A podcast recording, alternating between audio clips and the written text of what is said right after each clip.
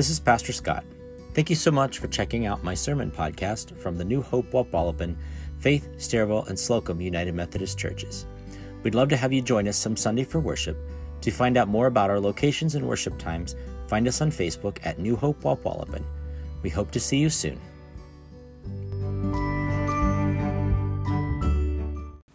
Well, I know I've talked about this before, but can you remember a time in your life when you were excited to share something with someone? So excited to share news with someone. A lot of times, you know, when you're having a new baby, everybody's excited, or when you're engaged, things like that. I remember being a kid. Remember when you were a child and you get a new toy at Christmas? And I, have talked before about my school would do show and tell because um, you, you would get to bring the new toy, and I, I have an animal puppet. I still need to find that. It's in storage somewhere. Um, that got me in a lot of trouble because I would take it and I would bite people with it. Um, it was but uh, but remember how excited you were because you could you could talk about the things that you had, but it's something different to tell them about it, to let them see it, and to share it, and to touch it and feel it. But see, these days, this is what people do on social media. A little too much. We'll share new jobs, we'll share cars, homes, vacations, kids, grandkids, what we're having for dinner, just lots of things like that. But that's what social media is because it's sharing with the world the excitement over something new, something we've experienced, something that we are excited about. Today's passage from 1 John was, was most likely written by John the Apostle, who we've talked about a lot in the last few weeks because he wrote uh, the book of John and we talked a lot about it um, with our study that we did during Lent. And just last week we talked about how John had written in his own gospel that he outran Peter to the empty tomb, which I still think is hilarious that he includes that in the passage. I think that's the funniest thing. It's probably the funniest thing I ended from the Bible. But he, he concluded that. But we also saw that John was very honest with what he wrote because last week he said that he stepped into the tomb and he believed.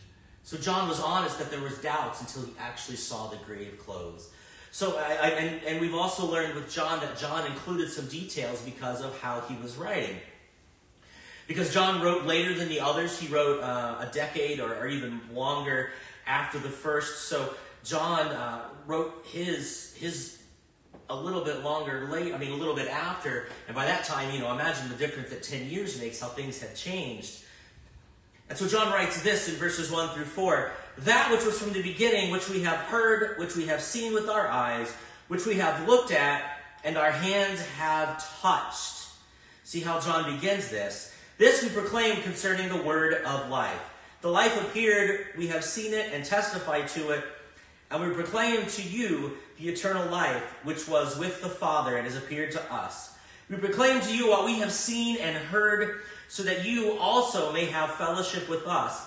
And our fellowship is with the Father and with the Son, Jesus Christ. We write this to make our joy complete.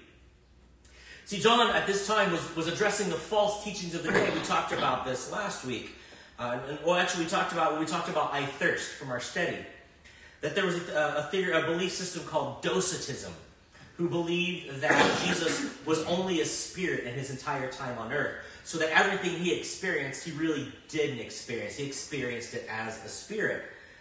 And he was never really human. And so this is why when he said, I thirst, John included that because John's like, well, wait a second, a spirit's not going to thirst. And that's why John writes this in the beginning of this passage. That which was from the beginning, which we have heard, which we have seen with our eyes, which we have looked at, and our hands have touched. John's writing this firsthand experience. He's telling him, I was there, you know, I touched him, I, I saw him, I heard him. Jesus was real, he was physical, he wasn't just a spirit. He was human and he was divine.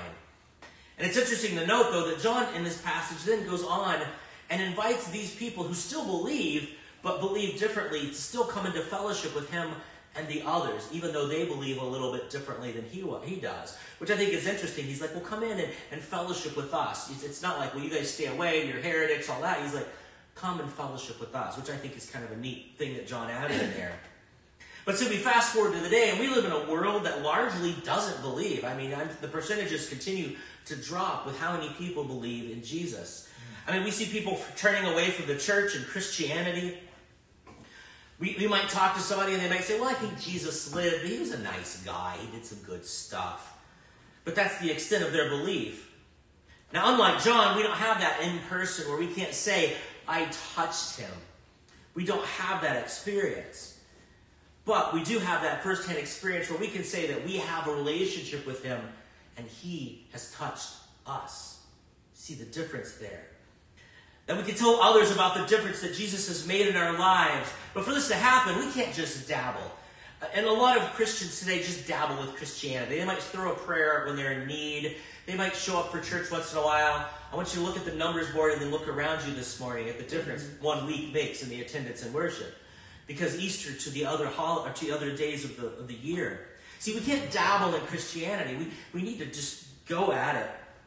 We can't have this, this secondhand faith. We have to have that full relationship with Him. Think about it this way it's almost like Jesus is the ocean, and some people are content to stand over here in a mud puddle and jump up and down. That's the difference. And it makes me wonder what would happen as, as Christians, and even if some of us here were to say, you know what, I'm tired of jumping in this mud puddle. I want to dive in. I'm head first, over, overwhelmed, let the waves wash over me. What would happen if we as Christians didn't settle for this, this, this sort of mediocre faith, but what happened would happen if we dove head first in? But see, the thing is, we can't share a first-hand experience of a relationship with Jesus if all we have is a second-hand faith. We can't rely on the stories of others. We have to experience it ourselves. It needs to be a real relationship, not just this passing acquaintance.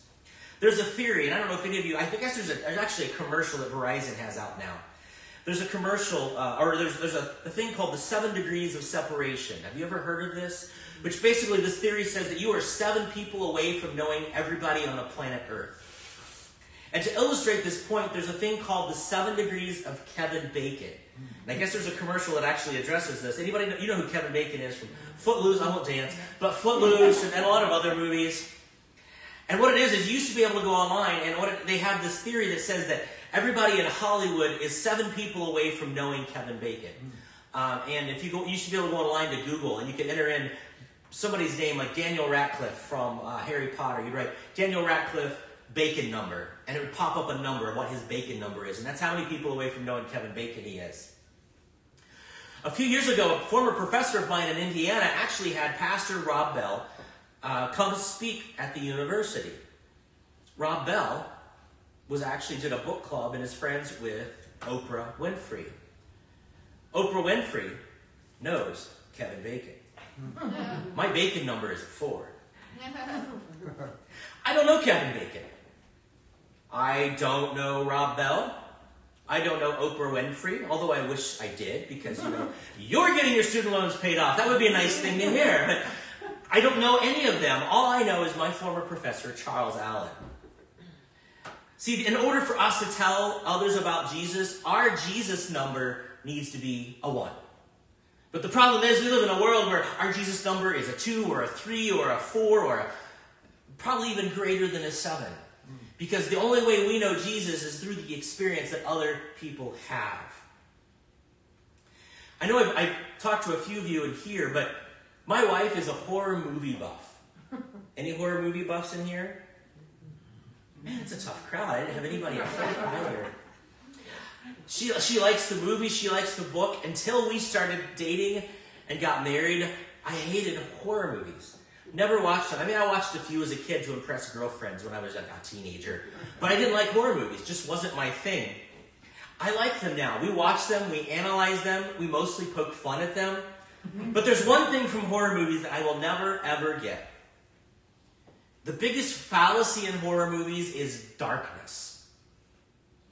You'll see a character walk into a building at night, which, first of all, why would you do that? Don't go to anywhere at night, it's creepy.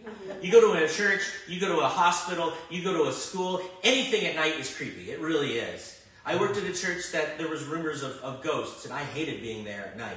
There were rooms that there was rumors that bad things had happened in one of the rooms. I would legit go into the church office, run down the hallway because I was so scared to be in that place at night. I'm, I'm not kidding. I really would. And I was like in my 20s at that point in time. But darkness, it's that fallacy. Like they go to a place at night and they walk in, and all they have available to them is either a lighter or a really terrible little flashlight, like one of the little teeny tiny ones. But what would happen if they would walk in? Boy, guys, it's dark in here. I'll get the lights, you know. Or what would happen if, you know what, let's go during the day. You know, we're not, let's, let's maybe go to the cemetery. All right, let's go at midnight. Well, no, what if we went like at 3 in the afternoon? You see what I mean? The, problem is, they, they, it's darkness. It just makes horror movies unbelievable. And here's the reason. If they would go when there was light, there would be no dark. Because light dispels darkness. And evil is a little less scary in the light. 1 John 1 5 through 7 reads, This is the message we have heard from him and declare to you God is light. In him there is no darkness at all. If we claim to have fellowship with him and yet walk in the darkness, we lie and do not live out the truth. But if we walk in the light as he is in the light, we have fellowship with one another, and the blood of Jesus, his son, purifies us from all sin. See, we'll know we have a relationship with Jesus if we're living in the light. Once the darkness is brought into the light, what is hidden in the shadows can no longer scare us. In the light, we find grace, forgiveness, repentance. We can get rid of that guilt and shame. See, we find new life and we find hope. Sometimes our world seems so hopeless because many like the darkness. Sometimes we like to wallow in our self pity, we like to wallow in our circumstances. Sometimes it's easier just to let things be the way they are. Look at our, our country and our world. There are so many problems that we have that we could solve, but we refuse to do so because it's easier just to let things be the way they are. Hiding in the darkness means not having to expose those dark corners. It means not having to face up to the mistakes you've made, having to face up to broken relationships or maybe addictions or even the secret sins or things that nobody knows about. But bringing these things into the light means we have to face the music.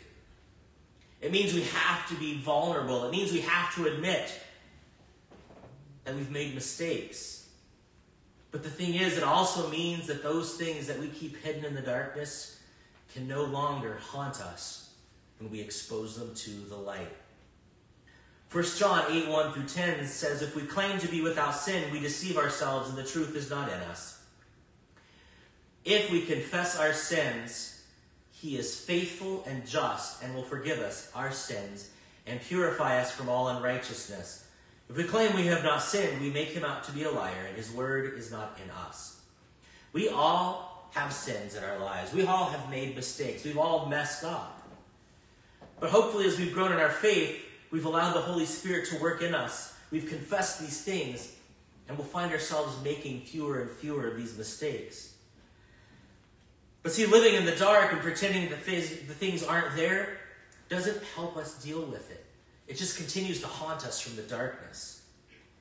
Neither does pointing fingers. Many times, people who are struggling will point their fingers at other people who are struggling to draw the attention away from their own secret sins.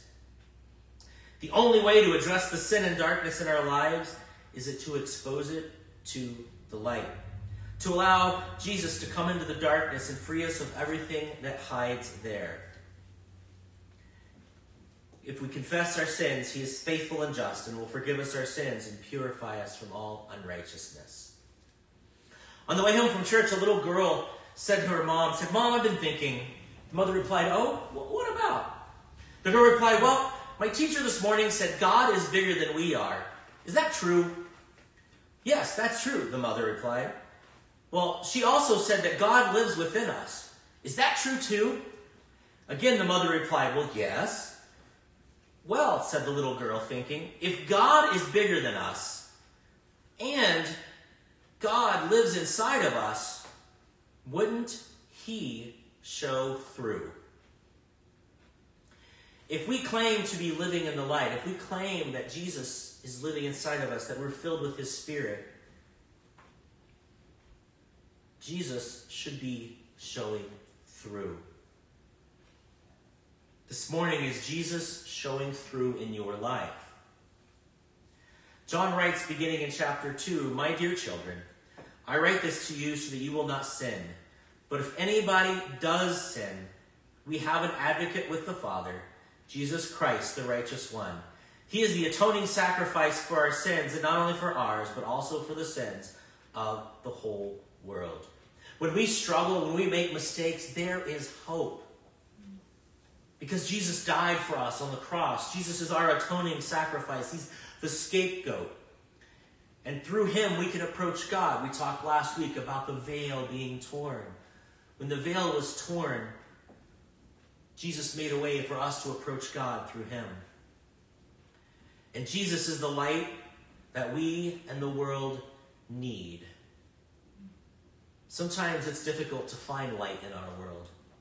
Sometimes our world seems awfully dark. It's easy to let ourselves succumb to that darkness and let that darkness fill us and cause depression and anxiety and these different feelings in us because of the darkness we see around us. Again, this is your weekly reminder that it's okay to turn off Facebook and the news and to put down the newspaper and things. It's okay to unplug from things once in a while. But there's also a saying that says if you can't find the light, be the light. In order for us to be that light, we have to let Jesus shine through us. We have to be filled with the light of Christ. We have to be willing to take that light into a dark world. Let us pray. To God, we just thank you for Jesus. We thank you that he came and that he is our advocate. We thank you that we know through him that our sins are forgiven, that we can approach God. We also know that no matter what we do, that if we confess our sins to you, that you are willing to forgive us, and that we can live anew. Just help us today to be the light of the world, to walk into a, a dark world, and to share your love, your grace, your forgiveness, your peace, to share all of these things with the world around us. We ask this in Jesus' name.